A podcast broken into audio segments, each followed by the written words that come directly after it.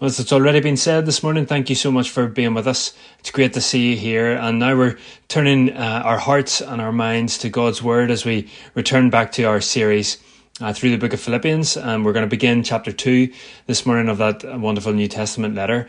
Uh, and just by way of context, maybe it would be helpful uh, just to answer three quick fire questions. Um, so these are, are fairly straightforward questions, yet they, they help us to see some of what we've been enjoying through this letter so far. So, who wrote this letter? This letter was written by the Apostle Paul.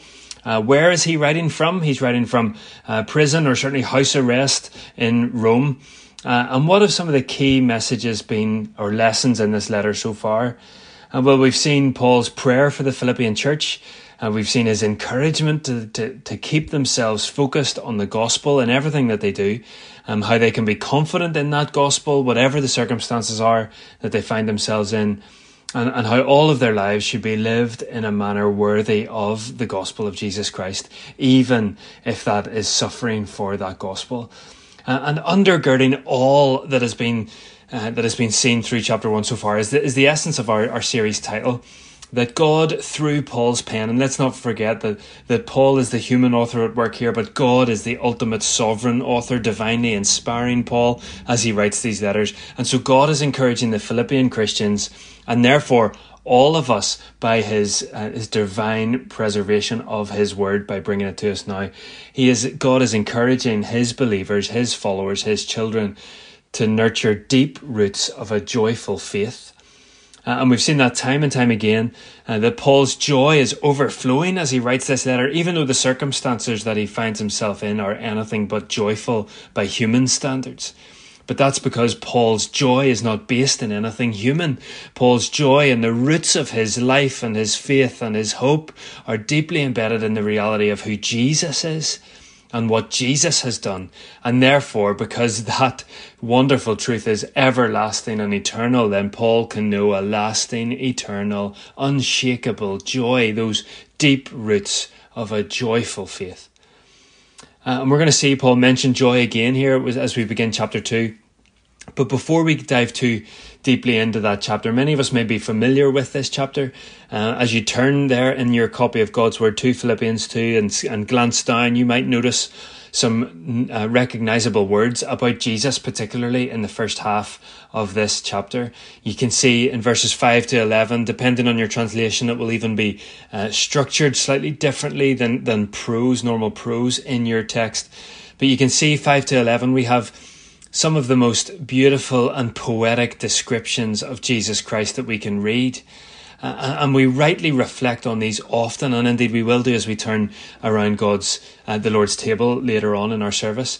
But those, those verses from 5 to 11, they are rich and deep, and we should enjoy them as much as we possibly can. They are verses and words to take slowly, to meditate on, uh, because they, they show us so much of the glory of Jesus Christ. Uh, and for those of us who may find ourselves familiar with those words, there, there's a risk that we don't take time to delight in what God may be wanting to reveal to us through them. And so as we come to chapter two, we, we can feel a familiarity and the, the, the, the danger is that we skip too quickly through this chapter. And I must confess that I felt a different temptation when I turned to chapter two in Philippians to prepare for this morning. And that, that temptation wasn't to skip over verses 5 to 11, the, that wonderful description of Christ, but rather the temptation was to jump directly to it and thereby miss the first four verses, uh, assuming that these first four verses are just introduction, they're just preamble to the main bit. But no, the, the, these four verses at the start of chapter 2, they are also God's word to us. And I believe it'd be right for us this morning to purposefully slow down through this chapter. Just like we slowly moved through chapter one, let's slowly move through chapter two. And so this morning, we're just going to look at verses one to five. And then next week, we'll look more intently at verses five to 11. Now, obviously, they are intrinsically linked. They flow together, uh, and the reason they flow together is because actually there's a there's a, a a great emphasis on the theme of humility through this whole first section. And so we can see this song, this poem of Paul's that he writes of Christ from verses 5 to 11 is very much singing the praises and drawing our hearts to recognize the humility of Christ that, that preceded his glorification. But but that those verses don't stand alone. That song of Christ, that celebration of his humility, doesn't stand alone.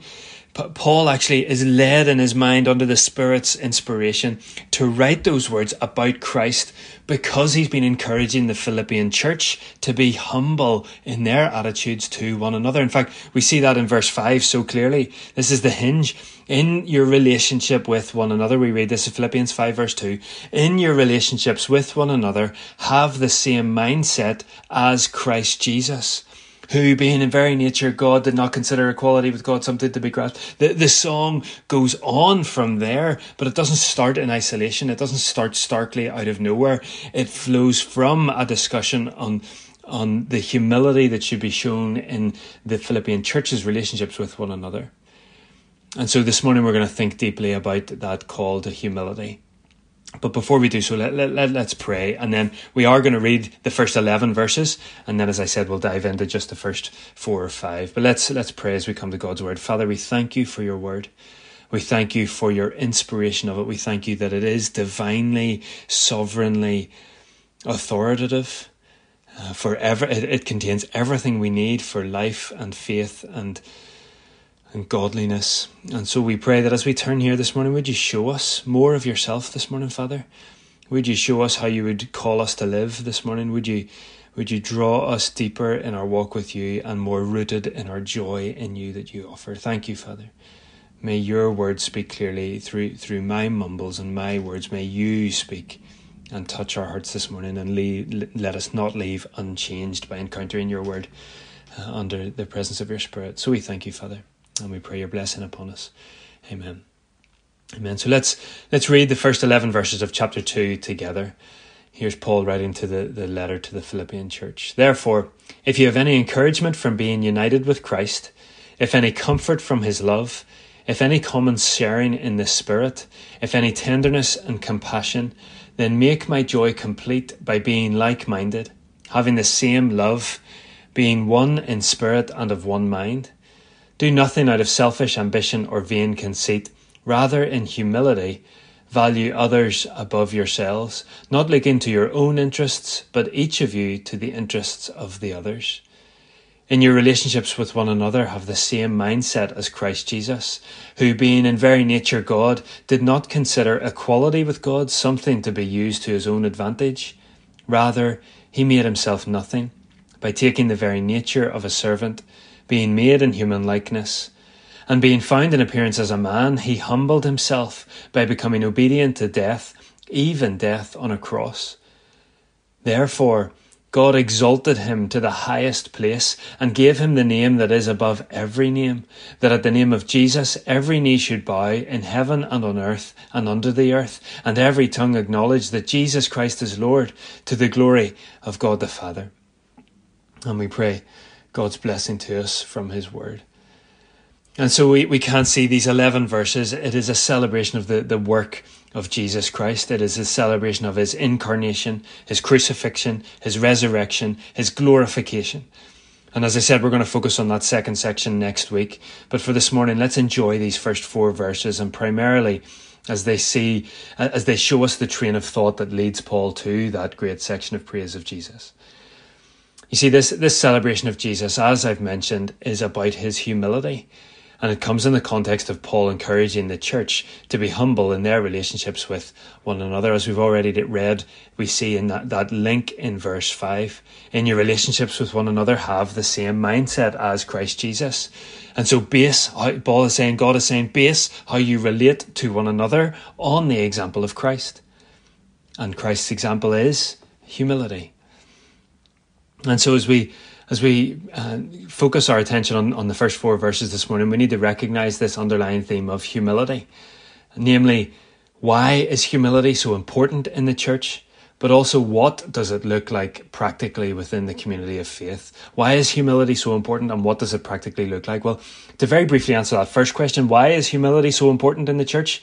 Well, I think we can see from these words and elsewhere in Scripture, indeed, um, previously in chapter one of this letter, we've seen that humility is important in the church because it is one of the keys to maintaining unity. Humility is one of the keys to maintaining unity. Remember, Paul's been writing to a group of Christians here who are experiencing suffering for their faith. They are living in a, in a, they are living in a world that is markedly different in terms of the societal values than the Christian godly discipleship values in which they're trying to live out. And into that setting, God through Paul has been reminding them of the need to remain focused on the gospel together, to grow in their faith together, to share the message of Jesus together, to live out radical lives of faithful discipleship together. Indeed, we could summarize all that looking at verses 27 and 28 of chapter 1, where Paul writes, Whatever happens, conduct yourselves in a manner worthy of the gospel of Christ. Then, whether I come and see you or only hear about you in my absence, I will know that you stand firm in the one Spirit, striving together as one for the faith of the gospel, without being frightened by those who oppose you. And so, and so one of the reasons Paul writes the letter to this church is to encourage unity. And I believe God continues that purpose for us today. He wants His church to remain united. And one of the keys to enable that unity is gospel focused humility. And so, why is humility important? Well, it promotes and it nurtures unity within the family of God. We'll unpack that a little bit later as well. Uh, the second question that we posed there was what does humility look like then in the life of the church? And, and it's this practical outworking and the understanding of what this actually, how this is framed within the context of a local congregation. This is what we see in verses 1 to 4. And, and I want to suggest that, that in these verses we see that humility, which fosters unity, is not something just theoretical. It's not something that, that sets up an ideal that is so unachievable that we can just ignore that teaching. No, humility that is spoken of here is humility that can be known with the clarity in our minds. It can be felt in the very core of our beings, and it can be done through our actions and our choices. To put it succinctly, I think we can see these three things well in these verses, and this will be the three, and this will be the structure for the rest of our time together. We can see humility that we can know in Christ, humility we can feel in our core, and humility that we can do in community. Humility we can know in Christ, feel in our core, and do in community. So, firstly, let's think of how we can know this humility in Christ. Excuse me. Well, Paul concludes chapter one of this letter by talking about the reality that suffering is there. But yet he goes on to speak here in verse 1 about encouragement, comfort, common sharing or, or fellowship, tenderness, or, or could also be translated affection, and compassion. And these realities, these truths, are, are some of what the believer needs to hold on to as the suffering comes. As suffering comes, we need to know the encouragement of being united with Christ. We need to know the comfort from His love. We need to know the fellowship with the Spirit, the tenderness, compassion. And these are truths which Christians need to know to be true in and of and for themselves if we're to stay the course of faith.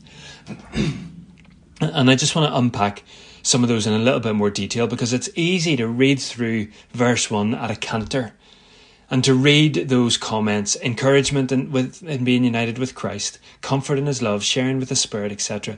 It's easy to read through those uh, without pausing to reflect on what is really going on here. You see, interestingly, Paul starts this with, therefore, if you have any encouragement, if you have any comfort, if you have any common sharing, if compassion and tender and uh, sorry tenderness and compassion, but but that if is not a, is not a question. Is not posed as if there's a doubt to whether those things are true.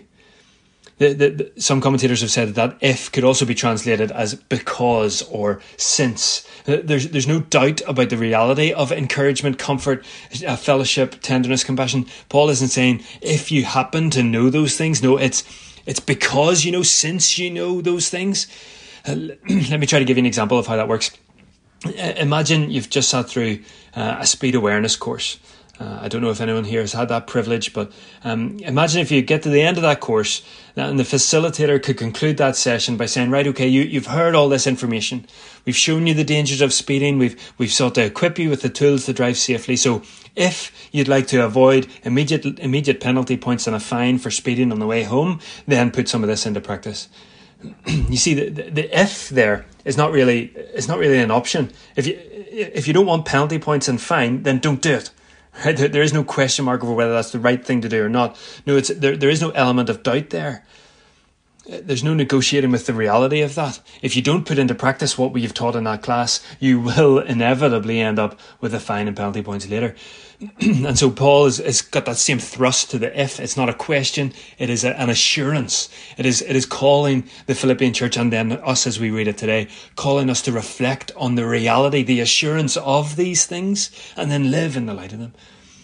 So, as Paul says, if you have encouragement from being united with Christ, if comfort from his love, if sharing with the Spirit, if tenderness and compassion, we should know these as wonderful, certain realities for us as Christians. There is encouragement from being united with Christ. There is comfort from his love. There is fellowship in the Spirit. There is tenderness and compassion. And so, for these things to be listed like this way, we're meant to read them and say, Yes, yes, yes. But as I said, I just want to pause here for a minute and, go back to that this list in chapter one, or sorry, in verse one. You see, we don't have time to, to do it in depth for, for each one of these clauses, but can I encourage you to meditate on the elements that Paul lists here? For example, I just want to unpack for a minute what it means to have encouragement from being united with Christ. We're just going to look at that one example, but I'd really encourage you to go back and look at all of those different phrases. Uh, think about the comfort of His love. Think about the fellowship of the Spirit. Think about tenderness and compassion. What do those things actually mean for us as believers? Uh, and, and as I came to think of this through, when, when we think about encouragement from being united with Christ, what I did was uh, just on my on an online platform, I simply searched uh, within the scriptural text. I searched for phrases um, like in Christ or with Christ. Um, and, and that's a relatively simple thing we can do. You may even have a cross reference point in your Bible if you have a cross reference Bible, uh, which is a wonderful tool to help us see the, the, glory of all of Scripture and how all of Scripture uh, is linked and helps interpret itself. And it's a wonderful tool. But, but if not, some of the apps that you'll have in your phone will have a search function um, places like Bible Gateway or ESV.org will allow you to just search directly for these phrases. And so that's what I did. I, I put in phrase, the phrase in Christ or with Christ. And here are just some of the encouragements that we should take from being united with Christ. Okay, so this is just a list from some of Paul's other letters. This isn't everything that came up. And so all I'm going to do is give you the reference, and on the screen you'll then see uh, the thing that is the source of encouragement from that verse. So let's begin with Romans 3 23 and 24. For all have sinned and fall short of the glory of God, and all are justified by his grace as a gift through the redemption that is in Christ. And so the encouragement for being united with Christ is redemption. Romans 6:23 for the wages of sin is death, but the free gift of God is eternal life in Christ Jesus our Lord. Where's the encouragement? We are in Christ Jesus which brings eternal life. Romans 8, 1, there is now, there is therefore no, now no condemnation for those who are in Christ Jesus. What an encouragement that is for us. Some of us are sitting here this morning feeling completely beat up by ourselves, by our sin, by Satan. We are feeling downtrodden by guilt and shame. So we need the encouragement that comes from being united with Christ, that there is therefore now no condemnation for those who are in Christ Jesus. What an encouragement that is for us. Yes, of course we live, we seek to live faithful lives of discipleship. Yes, of course we bring our, our confessions before our Father, but there is therefore no condemnation for those who are in Christ Jesus because we stand in grace. Romans still staying in Romans 8:39 we have that wonderful passage at the end of Romans talking about the love of God, and, and Paul concludes by saying that nothing essentially will be able to separate us from the love of God in Christ Jesus. We can know the love of God because we are in Christ. 2 Corinthians 5:17 Therefore if anyone is in Christ he is a new creation the old has passed away behold the new has come Galatians 3:26 So in Christ you are all children of God through faith in Christ, you are children of God. That is what your union with Christ brings. And the final one that we'll look at, Ephesians 2.13. But now, in Christ Jesus, you who were once far off have been brought near by the blood of Christ. We were once far off in our sin, in our depravity, under God's wrath, but no, now we have been brought near by the blood of Christ because we are in Christ. So if there is any courage, encouragement in Christ, yes, there is boundless encouragement from being united with Christ. And exactly that same assurance and that joy can be found by searching Scripture for those other phrases. Comfort in His love, yes. Fellowship in the Spirit? Yes. Tenderness, compassion? Yes, and yes. And so go search the Scripture for some joyous, wonderful encouragement. But, what's the what's the point in bringing this assurance to bear on our hearts and mind? Why why does Paul start verse one like this? Uh, well, I think it's because that as God is compelling His people to live in humility, He's showing us that the only way in which we can do that is by recognizing who we are in Him. You see, we are only under the benefit of any of the glories of Christ because of purely and solely because of what He has done. And so, if there's any part of us that believes that we are in any way deserving of our place in God's family due to our own merit, then we automatically eradicate the potential for humility with one another. If, if we think that we have something to bring to the table so that God looks with favour upon us because of something great we have done, then that will automatically set us up with pride against our brothers and sisters. No, it is only in Christ. The ground is level at the foot of the cross. It is only in Christ that any of us can come to be part of God's family. And therefore, when we recognize the encouragements that come with being united with Christ, the comfort from His love, the fellowship from His Spirit, His tenderness, His compassion, then we realize that it is grace we have received. And it is only in grace that we stand, and therefore we can be humble together. I was, I was struck by this wonderful quote uh, from Steven Lawson in this regard. Let me read this quote to you. For a believer, humility is the most um, foundational of all Christian values. No one struts through the narrow gate that leads into the kingdom. No one high steps their way down the narrow path. We are sheep, not peacocks. I love that. Servants, not sovereigns. If Christ is to fill our lives, we must empty ourselves. If Christ is to increase, we must decrease. Helpful thoughts there, challenging thoughts from Steven Lawson, but and recognizing these encouragements from being united with Christ through his death and all of those other things that are mentioned in verse 1. Like I said, it leads us to humility. Humility before the Father, that he would accept us on grace alone, by faith alone, in Christ alone how else can we come to Him but on our knees? And therefore, we humbly welcome, embrace, and encourage one another as brothers and sisters, knowing that we are equal in Christ before our Father. And so here we have humility that we can know because we are in Christ. And, and Paul's saying to the Philippians then, because of what you know, he goes on to say in verse 2, if you have uh, if you have any of these things, then make my joy complete by being like minded. Let's have a look at verse 2 here because now we're going to move on to see how we can consider humility, uh, how the, the, humility that we know that in Christ, how that then changes how we feel in our core. Humility that we can feel in our core. And we see this, as I said in verse 2, but verse 2 flows on from verse 1. So let's read those two verses again together. Therefore, if you have any encouragement from being united with Christ, if any comfort from his love, if any common sharing in the Spirit, if any tenderness and compassion, then make my joy complete by being like minded, having the same love, being one in spirit and of one mind. And so again, we can see how that attitude of humility being lived out by believers will lead to unity those two realities are tied together. Um, but, but the point I wanted to highlight here is based on Paul's assertion to the church in verse 2 to be like minded, to have the same love, being in one spirit and of one mind. See, the, the, these things, they are internal compulsions for each individual believer, which will then lead to an outward demonstration of humility. So, being like minded, having the same love, being one in spirit and of one mind, these are issues of the mind and the heart of the individual. They're the core of our being. Paul is compelling the church in Philippi to be united at that core level, to be therefore driving in the same direction, to be fueled by the same thing, because we know the humility of Christ in us. We know who we are in Him.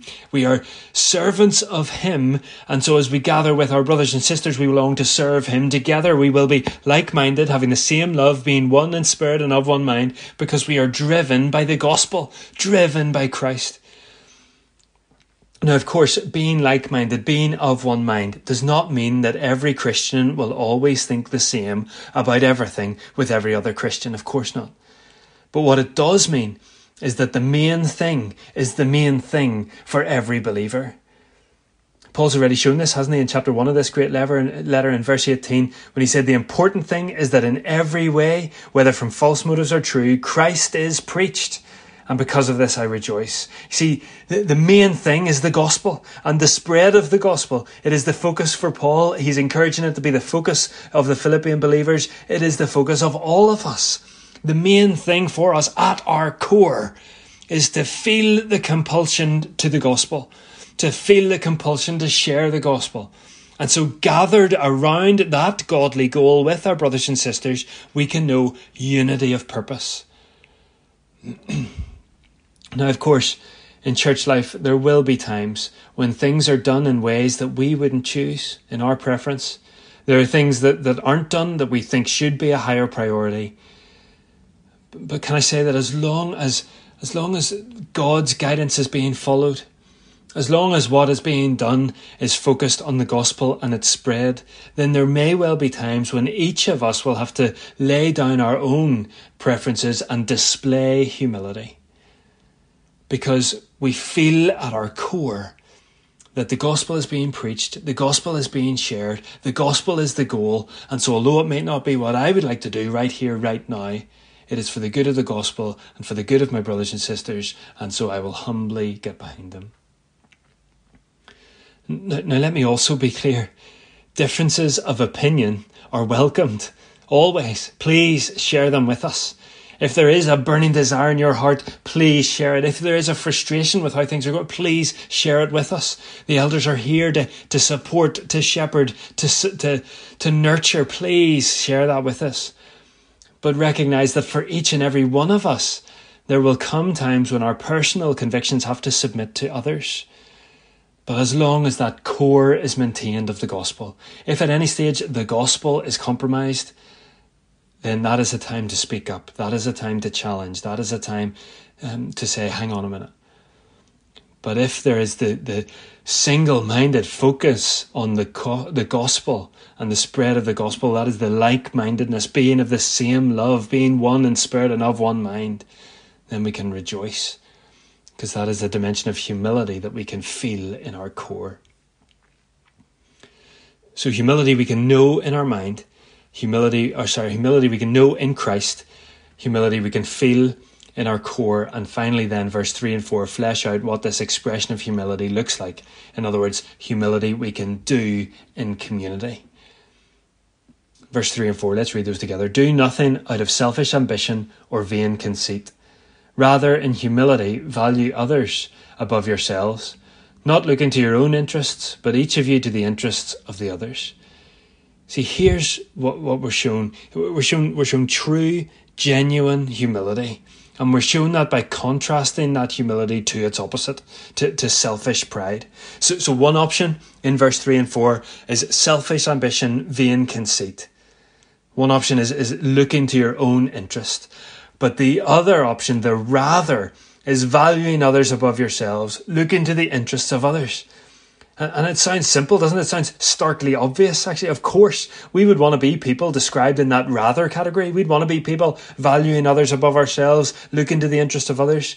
We want to certainly be part of a community of faith that is full of people doing that.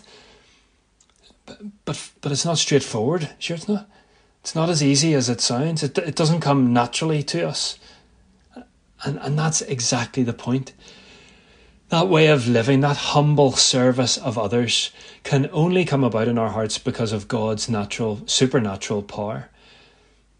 Remember, how we treat one another, what we do in community, flows out of an assurance of who we are in Christ. It's what we know, which drives the purpose of our entire lives, what we feel in our core, and therefore we live that out by doing in community.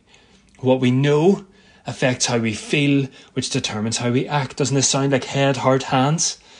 What we what we know in, in in who we are in Christ determines how we feel and where we what drives the core of the priority of our lives, which therefore determines the actions what we do in community.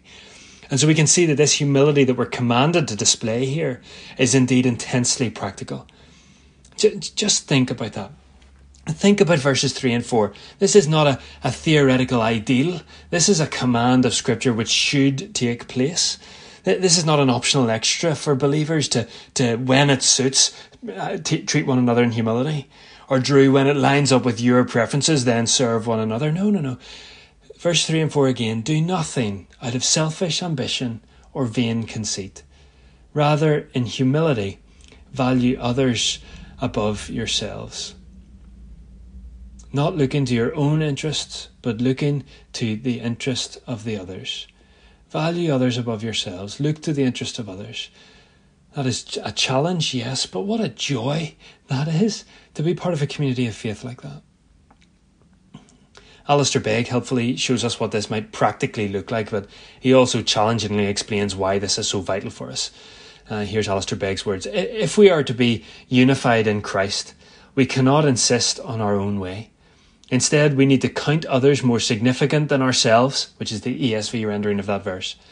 This means that we remind ourselves of the best in others before thinking of ourselves, that we are quicker to ask what would be best for others than what would be most convenient for ourselves, and that we are willing to enter into the lives and struggles of others rather than standing aloof. Begg concludes that paragraph by saying, When we think of ourselves first, it is difficult, impossible in fact, to put God's word into action. Those words are challenging, aren't they? They're costly. It, involves laying down my preferences, my time, my finances, my personal comfort, maybe. It means we open ourselves up to one another in, in safe and trusting ways, of course, yes. But to take this command of God seriously means vulnerability. I mean, how, how can we know the, the needs and interests of others if we don't share them together? How can we value others above ourselves, or as the ESV says, count others more significant than ourselves if we keep one another at arm's length? How can we humbly serve one another with spiritual nourishment and refreshment and encouragement if we don't share our spiritual lives with one another? now, now I realise that, that that level of vulnerability and openness with one another sounds immediately enticing for some who long for that, that level of depth and community. And yet for others, you're ready to run for the hills because this sounds intrusive and it sounds terrifying. And I understand that. We're certainly not going to impose anything on anyone. However, we would love this community of faith here in Gilnahirk Baptist Church to be a place where we encourage one another spiritually, where we serve one another when we're in time of needs, times of need, where, where we're willing to take those relational risks to further and deepen our walks, our, our, our relationships with each other, knowing that that opens us up for the potential of being disappointed in people because people are people. But we do that, we take those relational risks because we also know the joy that God has created us to relate deeply as brothers and sisters to one another. And so that depth can only be known when there's openness. So, can I encourage you to prayerfully consider what it means for you, for me, to do humility here in community together? Maybe that means that you very intentionally take conversations over a cup of coffee to a deeper level. That, that rather than just, how's your week been? These are good conversations, by the way. How's your week been? How are the kids? What about work? What about that family situation you mentioned last week? Those are good conversations to have. But then, why not, as brothers and sisters together, say, can, can I pray for you here now as we stand with a coffee cup in our hand? Or, or what's been encouraging you this week if you've been spending time in God's Word? Or what, what challenges have you faced? Have you tried to pray this week? Let's take those conversations deeper. Uh, maybe that's what one option for you. Maybe maybe that this level or this understanding, this idea of doing humility means committing to a life group together and, and serving one another more. So that, that communication goes way beyond just a fortnightly gathering. That, that, that even when we're studying together, gathered to study the Bible together, we're we're deeply connecting it to one another's daily lives. Serve one another well in life groups. Maybe another example is to, to cook or to buy an extra portion of dinner and, stick it in the freezer in the back hall there so that we have a, a giant bank of food so that if anyone is having a difficult time, we are ready and willing to respond. Equally, if you're having a difficult time, go and look in the freezer and take a meal. Just just do it. Don't don't ask for permission. Just take the meal. It's yours and we, we lovingly give it away or the final example I want to give is, is perhaps praying that, that God would lead you to, to two, three other people here who you could meet with, approach and ask, look, would you, how, how would you feel about meeting monthly, maybe fortnightly, and studying God's word together, praying together? I know some of us do that in life groups, but actually maybe this is even more deeper, uh, even more deep with, with two other individuals and, and you join a triplet and uh, don't wait to be invited. Let's instigate. There are loads of examples. The point is to take God's word seriously here, to value others above yourselves, look into the interests of others, because remember, as verse 5 directs us, in your relationships with one another, have the same mindset of Christ Jesus. And what did Christ do? He stooped to earth he laid down his sinless life so that we, while we are, were still sinners, could be saved from that sin and its eternal penalty when we come and ask for his forgiveness and repentance and faith and we turn from that sin and our sinful state is removed, it is eradicated and his sinlessness is, is transferred, credited to us and so we can approach the throne of grace with confidence. See, that is what Christ did. That's what his humility won for us. So we serve and we worship and we seek to emulate this suffering Saviour, this loving Father, this glorified Lord, and this humble King. And He calls us to live that life of humility after His example. And that humility, as we see here from Philippians 2 1 to 5, that humility is humility we can know in Christ because of who He has made us to be. It is humility that we can feel in our core which drives the, the very um, engine of our lives. And it's humility that we can do in community as we love and care and serve for one another, as we value one another more, more than ourselves, as we look to the interests of others. Oh, we need God's help to do this, don't we?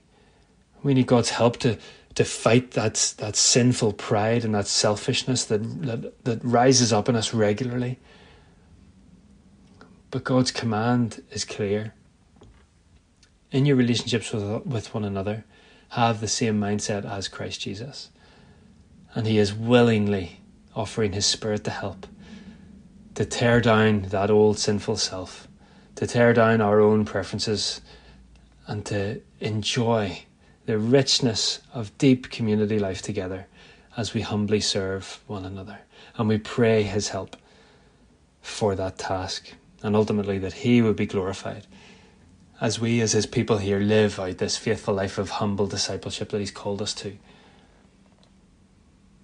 So let's pray for His help.